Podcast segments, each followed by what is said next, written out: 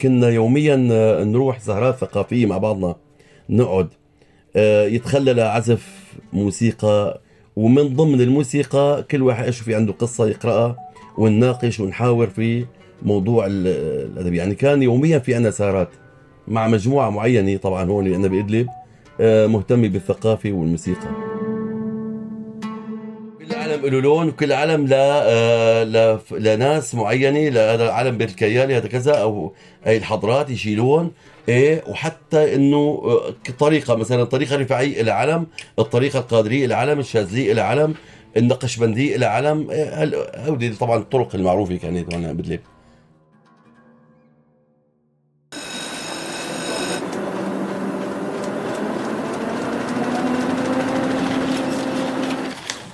عنب بلدي بودكاست.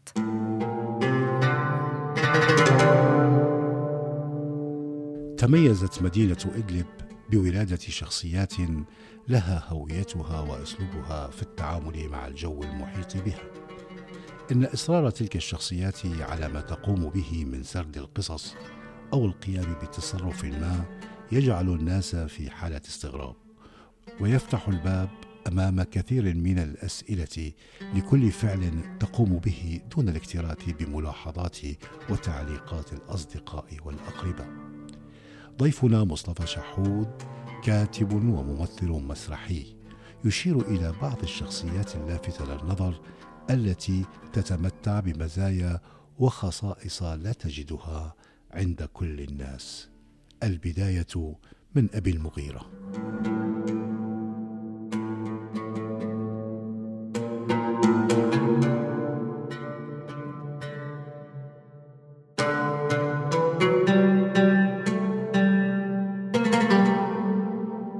الموسيقيين في عندك أبو المغيرة، وحتى يعني له حالاته الخاصة في بقى دوار اسمه دوار النمامات أو النمامي أو اليمامي، هيك صغير كان يجي يرشلن حب ويقعد ويعزف مع النمامات عند الصبح، يقعد هيك لحاله يصير يعزف بهالدوار صغير.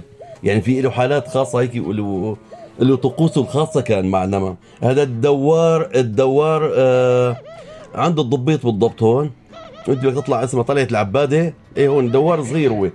هو هيك انيق هيك، بيلبس لباس طقم وجرافيت وكذا، وهيك يعمل كثير يعني كان يظبط باموره يعني، وحتى يغني ويعزف والنمامات حواليه يكونوا موجودات. يعني له حاله خاصه يعني هاي الطقوس الخاصه له يعني كانت معروفه، وهيك يجتمعوا يعدوا الناس ايه عامل جو. يعني كانت من الافكار الجميله يعني هون عندنا بإدلب. بيتي جنب الدوار، لذلك كنت الصبح لما اروح على الدوام عدي اشوفه بالسبعة ونص سبعة الاقيه هون موجود. ايه بيعدوا احيانا طلاب يوقفوا يسمعوا له، يسمعوا يعدوا في الموظفين احيانا يقعدوا هيك يسمعوا شويه عليه يعمل جمعه. بس هو ارتباطه مع النمامات يعني كان كتير قوي.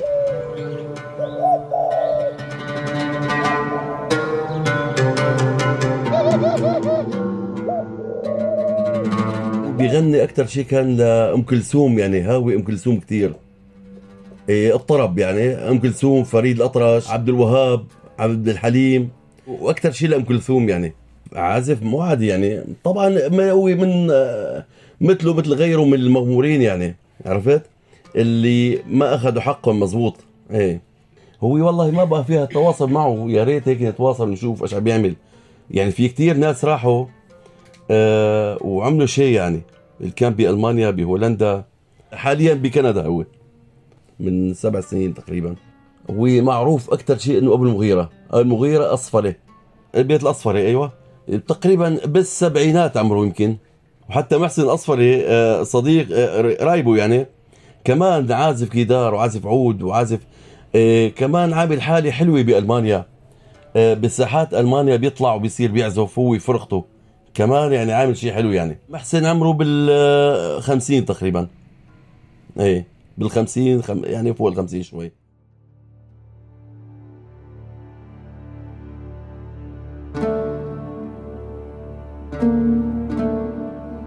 أما الحاجة فهمية فلها شأن آخر، وكون ضيفنا يهتم بالموروث الشعبي وما تعني حكاياته وما تأثير الشخصيات ومعتقداتها على المجتمع، يتذكر زاوية كان يجتمع فيها بعض من أبناء المدينة ليمارسوا طقوسا ويعيشوا حالة خاصة بهم.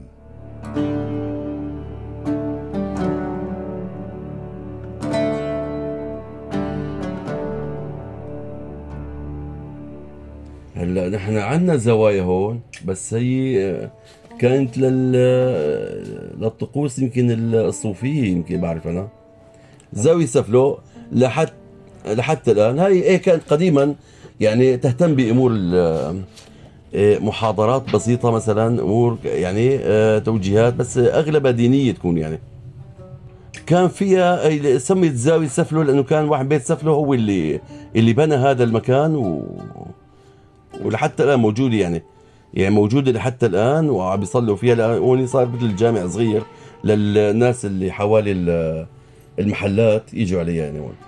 وقديم، مكان قديم جدا يعني.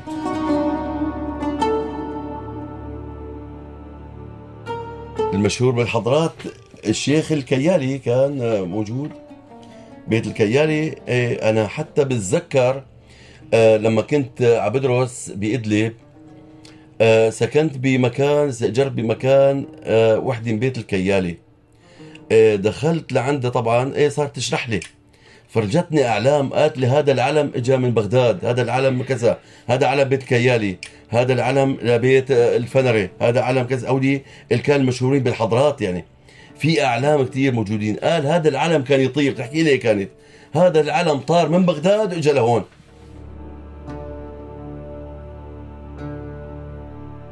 الموجودين هونين كانوا يهتموا أكثر شيء بالطريقة الرفاعية والقادرية، وبعدين شاذلي اجت.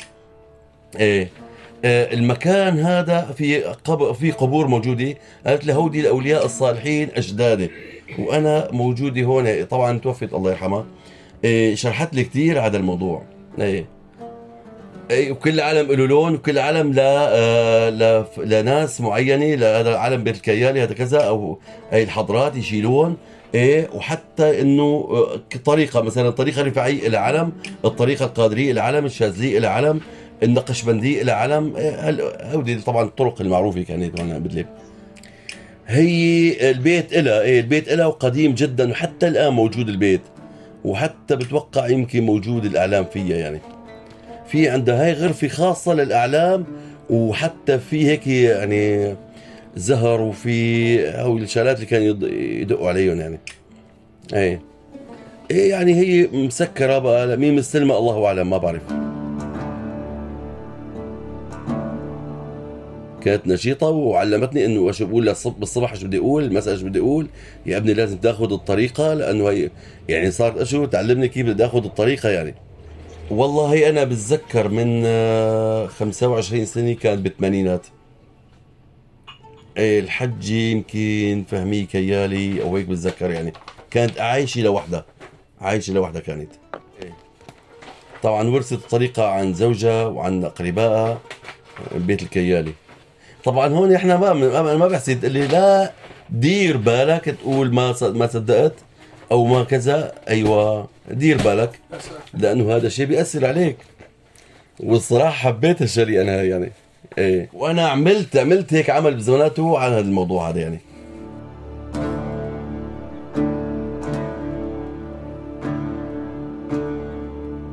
ينتقل ضيفنا ليتحدث عن شخصية أدبية ثقافية تميزت بإنتاجها ومواقفها وإصرارها على نشر الثقافة لكل من يريد. تعالوا نتعرف إلى الأديب والأستاذ نجيب كياري.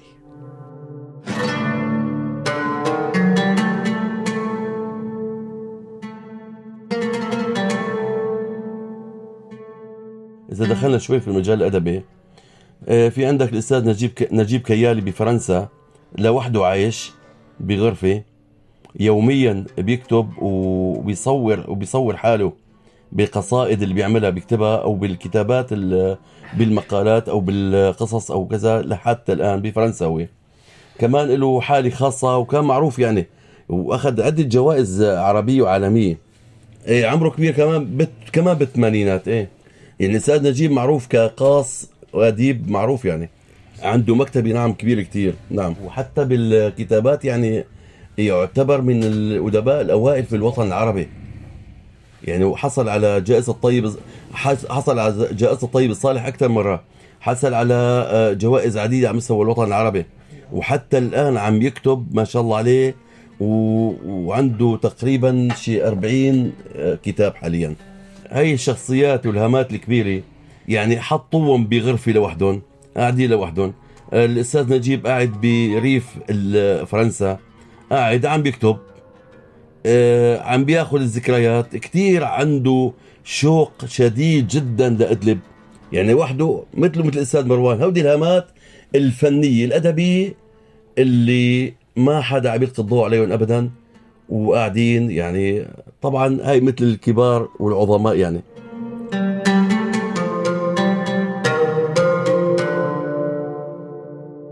بيت نجيب كان بحي القصور، هيك بحي القصور كنا يوميا نروح سهرات ثقافية مع بعضنا، نقعد يتخلل عزف موسيقى، ومن ضمن الموسيقى كل واحد ايش في عنده قصة يقرأها، ونناقش ونحاور في موضوع الأدب يعني. كان يوميا في عنا سهرات مع مجموعة معينة طبعا هون لأننا بإدلب مهتمة بالثقافة والموسيقى.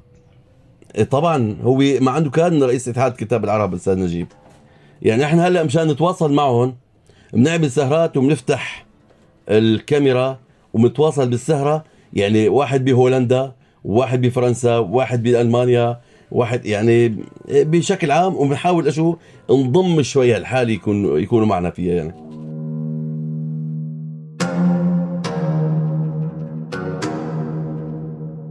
الى اللقاء مع حلقه قادمه من ذاكره سوريا.